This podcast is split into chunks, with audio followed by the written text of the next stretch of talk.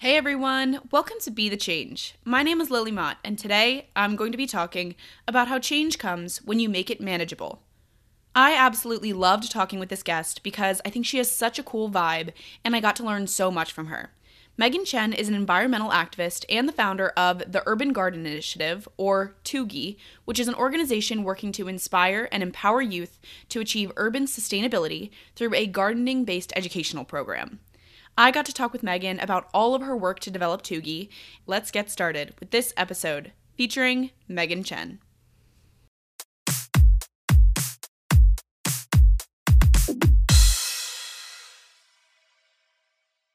Thank you for having me on the podcast. It was incredible to hear about kind of why you started it um, and just, you know, the incredible things you've been able to do since. But a little bit about me. So I'm a sophomore studying urban studies and earth systems at Stanford currently.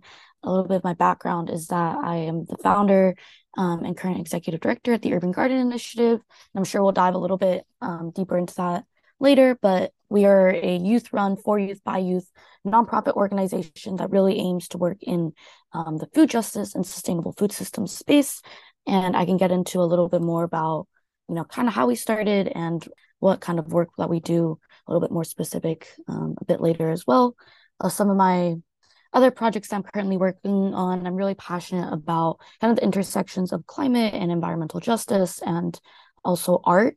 And so I do a lot of different work both on and off campus. I think kind of working in that space as well. And it's another thing that I'm incredibly interested and passionate about. That was a great start, and I'd love to go deeper into some of those topics that you mentioned. Tell me more about the Urban Garden Initiative. I'd love to know more about the work that you're doing with the organization, how it came to be. Just honestly, tell me the whole story because it seems like a really interesting project, and it's something that I haven't really featured or talked about on the podcast yet. I think to start and to give a little bit of context, um, the or TUGI in short, um, for the Urban Garden Initiative, started off as a project that I was just working on when I still lived in Delaware, um, and so I lived like 15 minutes away um, from the city called Wilmington, Delaware. And one summer, I think this was my sophomore year of high school, um, I started getting really into like learning about food systems, learning about food waste, and um, was growing food look like in urban environments. And so I was working and just volunteering at this urban garden um, in my like local nearby city. And so throughout that summer, um, it was super cool to just learn about a lot of like urban agriculture practices and learning about just how incredible and impactful this garden was to the nearby community. Um, I was also like working at this farmers market and got to interact with a lot of the people that would buy um, and sell this produce and just learning about, you know, what is called a food desert in short, different areas that um, it's hard to both access healthy food but also affordable food and how you know these urban gardens can kind of help change that narrative and be able to provide a lot of that healthy food you know, right local and, and nearby. And so after doing a lot of that work for a bit, I really began to understand this problem of incredible spaces like this existed, but there wasn't a lot of education for young people to be able to really learn about um, from a young age, especially in the school system, of the importance of gardening and growing your own food. And again, you know, we all hear about these huge climate related issues day in day out but what are like small tangible ways that young people can kind of take action on these things um, and you know and especially in urban spaces be able to just have this power to be able to grow their own food and and get some kind of learn a lot of those different skills attached to that as well. Um, and so before the urban garden initiative even became kind of where it's at now it really started off as us going um, into different schools in the city and we were just bringing gardening into the classroom right? So kind of changing the narrative that it has to be you know this full scale like large garden that has to go from like zero to 100 in short. It's just really easy to get started and we wanted to challenge that notion that it was this like expensive arduous process. And so once we got into some of the different schools. We would be hosting these workshops, like I said, bring these kind of mini gardens in, and then at the same time be teaching a lot about the intersections of food and climate, and again, environmental justice and and other related issues. And so once that kind of formed, that became really the backbone of our program. Um, we continue to iterate on that and be able to develop, you know, a better program, um, a program that dives more into depth into other environmental topics as well, because of course all of them are so interconnected.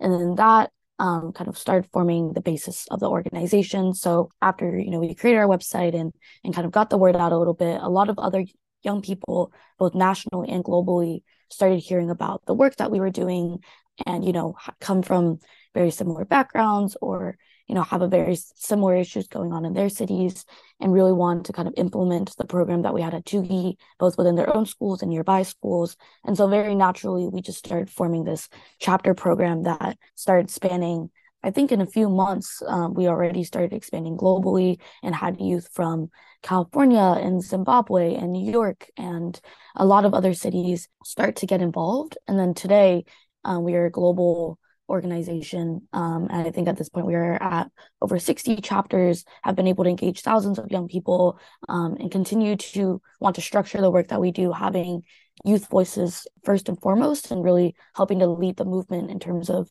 what we're doing and what we plan on doing and um, that work that we're doing going forward. That's so cool. So tell me more about the day to day work and what that looks like for you and the different members of your chapters around the world. I'm sure that the goals and the work looks different for TUGI members around the world. So tell me more about what that actual work looks like in the organization. Totally. So I'll say that, of course, it differs a little bit chapter to chapter. And also, I think you know when you're working at kind of like TUGI at large and and the entire like global scale of it um, that also shifts a little bit. But i guess to provide like an overarching picture of kind of what we're doing um, chapters first when they start are usually a lot of times just like kind of how we started um, and it's like very grassroots fashion like being able to just like connect with members of their community um, work on or find schools and community partners that they want to work with and kind of form this team and get people involved in that way. Um, from there, then they're able to start working on their garden, and this can shift from anywhere from you know small scale kind of container garden that we're bringing into the classroom to some of the schools and community partners that we're working with are you know building out these larger community gardens and so usually also very largely dependent on the season um, and funding and fundraising etc um, that will kind of dictate the size of the garden to, to start but usually this will be you know anywhere from in the fall or in the spring um, doing a lot of different events to be able to get community support around building these kind of small scale urban gardens. And then from there then programming also differs a little bit depending on time of year and what the school and chapters needs are. I think something else that's really integral to our program right?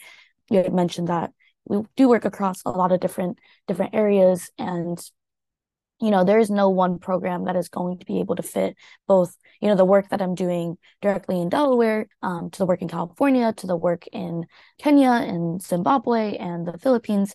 And so we really want our chapter leaders and the young people that are involved to really be like i said the leadership and enact kind of the programs that they really want to be doing and would best fit the communities that they're serving and so our programs can be anywhere from, you know, six weeks in a school setting um, to sometimes, you know, we do multi-long, multi-month long programs that can, you know, dive deeper into a range of different topics. And so usually, again, we start with a lot of the gardening education, um, then tying that to food justice and food systems and then we'll start getting into you know soil contamination and water pollution and um, energy use and a lot of other issues that and both you can see large scale climate wise, but also even in a garden, you know, there are things that you're learning and skills that you want to be utilizing even when you're working in this space. And so that's kind of roughly the structure that we're doing. Um, chapters will also sometimes do other like one off events and work with partners um, to create these really incredible events to engage the communities in other ways. And yeah, so I guess that's kind of a, and then we also have a lot of volunteers that are involved with TUGI in various different capacities as well. We also have like an environmental blog that we post on, and we do a lot of marketing and working with different organizations and companies in that way to work on different like environmental campaigns and projects. And so that's a little bit of a little bit of the picture.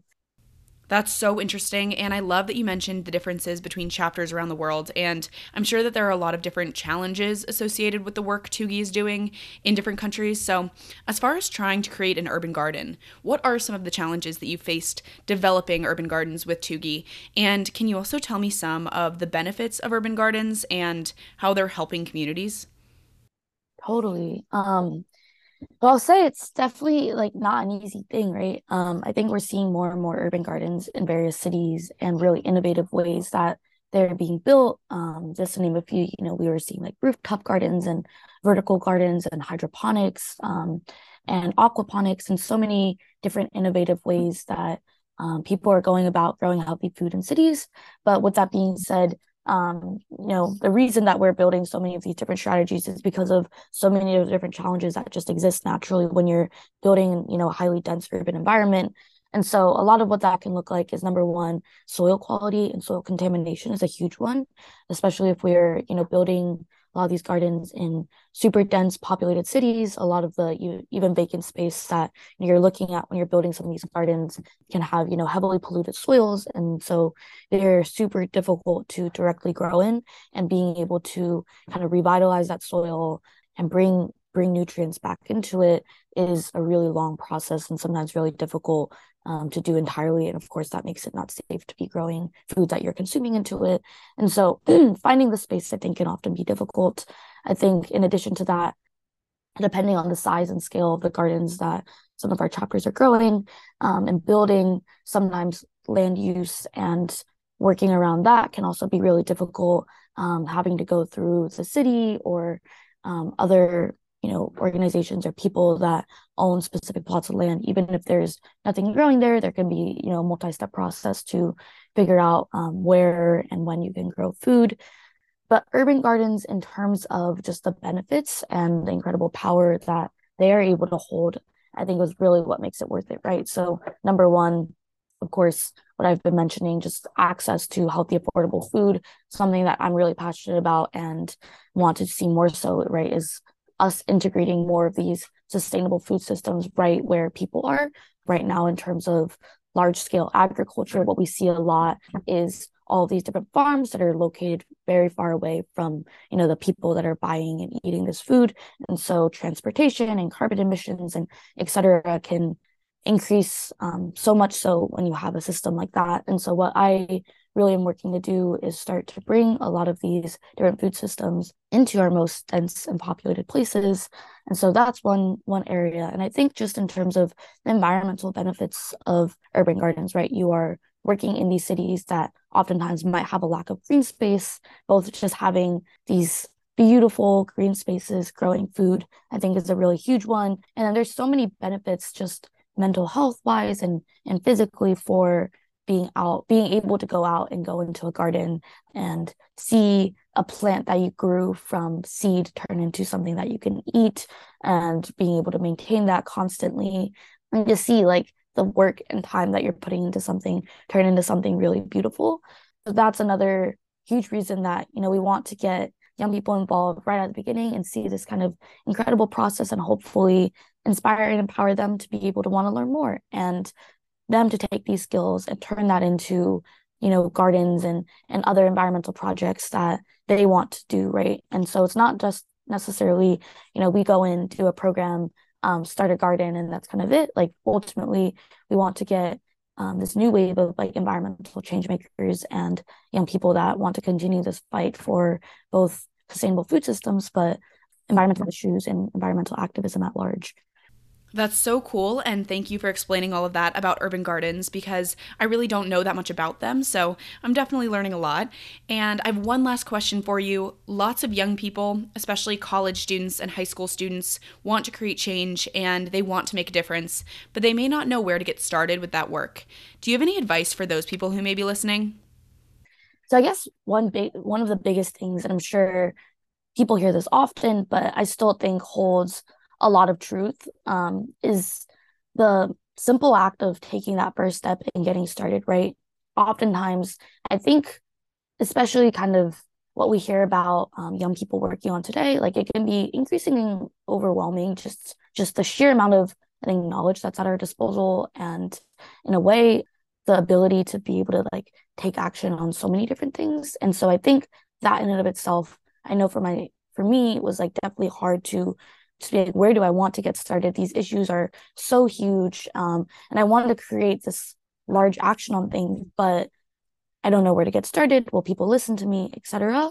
And so, I think what I say to that is that it's so powerful to just be able to start and do something at a really small scale right in your community in an area that you know best and be able to just try it out um, and take that first step and see what happens and i think from there you know there's a lot of other um, once you kind of get that ball rolling um, i think a lot of other things that can happen you know you can mobilize other people you can work with a team um, find other people that are incredibly passionate about the things that you are and over time grow and scale that into something really incredible around an issue that you're really passionate about.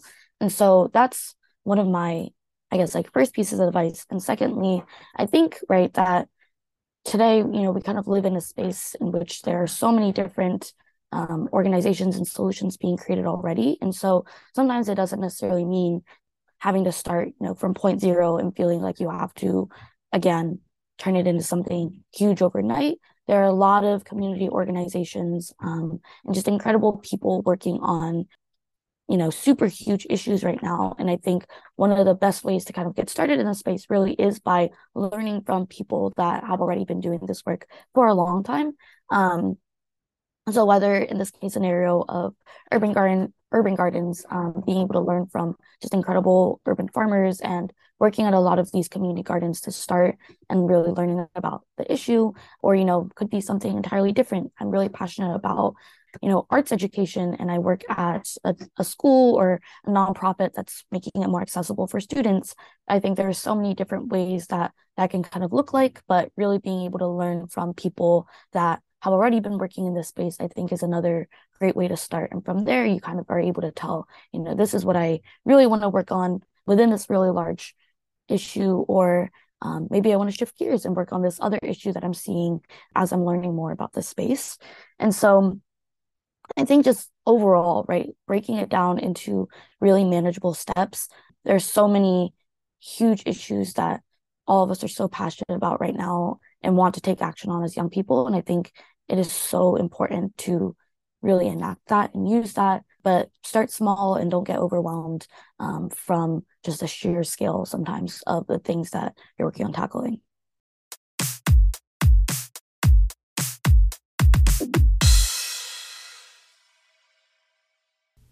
I really enjoyed my conversation with Megan, and I got to learn so much about urban gardening, which was just so cool. I want to highlight Megan's last bit of advice about not getting overwhelmed and trying to make change more manageable. I've talked about this a lot on the podcast, but especially for activists and changemakers working on issues like climate change that are just so vast and that have the potential to harm so many people, it is really important to start small and avoid being crippled by the issue. Megan created TUGI because she recognized that developing urban gardens is the step she could take to combat that huge, scary issue of climate change. And now she has chapters around the world who are also taking those steps to create a more sustainable planet.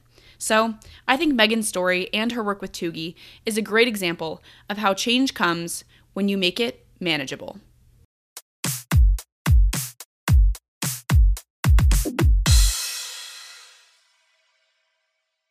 Thank you so much for listening to this episode, and you can find Megan on Instagram at Megan underscore underscore Chen with two N's to get connected with her. You can also find TUGI on Instagram at the Urban Garden Initiative to check out the work they're doing. If you want to talk about anything I mentioned, please reach out to me by email at lily at bethechangepodcast.org or on Instagram at bethechangepodcast. Tune in for my next episode, but until then, be the change you wish to see in the world. Bye, guys.